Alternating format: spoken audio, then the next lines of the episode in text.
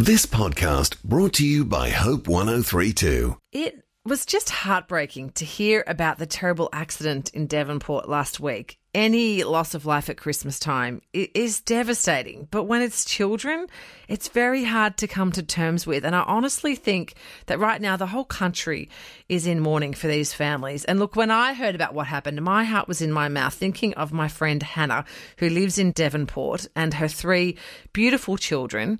Thankfully, she is okay, but being a small community, obviously everyone is affected. You might know Hannah from her blog, Our Year Outdoors. She's an advocate for outdoor living and intentional parenting, but I think she's facing one of her biggest parenting challenges yet in this unthinkable tragedy.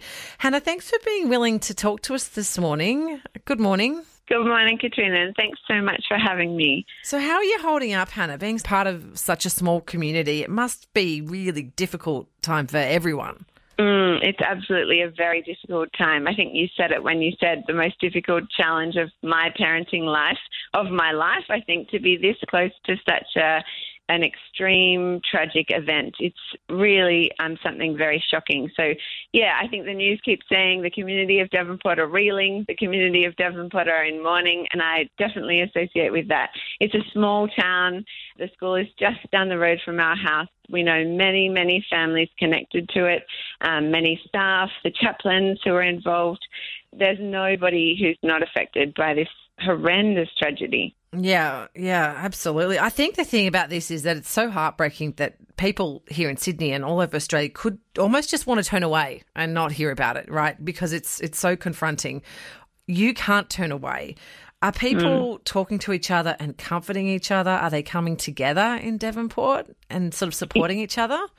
Yeah, absolutely. I think at this stage, um, many families are in complete shock and just um, just reeling. So uh, some people are able to come together. There's been many people um, journey to the school and lay flowers. We had a beautiful service at our church, and people came together in that moment. Um, but some people are not ready yet to come together, and we need to just realize that this is very significant for many families, particularly many children who've lost multiple friends um, who've experienced the um, trauma of the actual event. Mm. There's a lot of families um, deeply affected by this. So it's going to be a long road for these families and these children. Yeah, absolutely. I mean, the thing is, we don't really want our kids to, to hear about this. I was saying to my husband, please don't mention it in front of them. You know, it's too upsetting. But again, you can't hide this from your kids. All the kids know about it. How do you talk to them about this, Hannah? It's really interesting you ask that. Um, we've had this discussion just yesterday. We had a um, a Sunday kids end of term um, get together on our calendar for church, and some of our team, very rightfully so, came together and said, "Is this appropriate?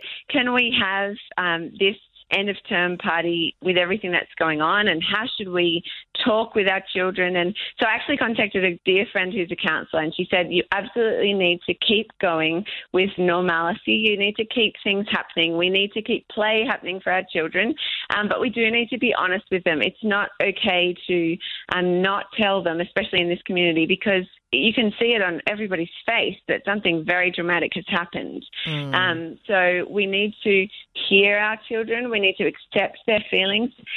We need to say it's okay that they're that they're safe. That they um, that God's in control. If that's our faith belief, uh, and just listen to their questions and validate the worries that we have. One of the things my counselor friend said we could say is, I, I've been worrying about that too, or I've been thinking about that too, or a lot of us are feeling like that. And I love the way you're thinking, so your heart's so um, close to these children and just validating for our children, but also that our children will need us to keep providing spaces for play and normal things to happen, even in the midst of crisis. Yeah. Okay. I know that you're, you know, you're very involved in the local church there. Can you tell us about some of the, the faith based organisations who are helping out in Devonport on the ground and, and maybe if there are ways that we could actually support them? Yeah, absolutely. We are amazingly um, blessed in that in Devonport, the churches of Devonport across denominations work together um, which has just been so. And the, the pastors meet. My husband is a pastor.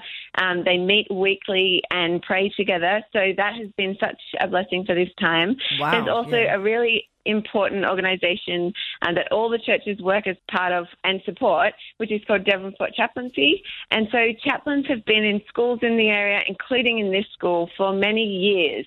And these chaplains have relationships with staff and students, um, and they are going to play a crucial role. They have been playing a crucial role in the first response, uh, but they will continue to over the months and years to come. And so, and they need support. We need support for more hours for chaplains in schools, especially in the year ahead.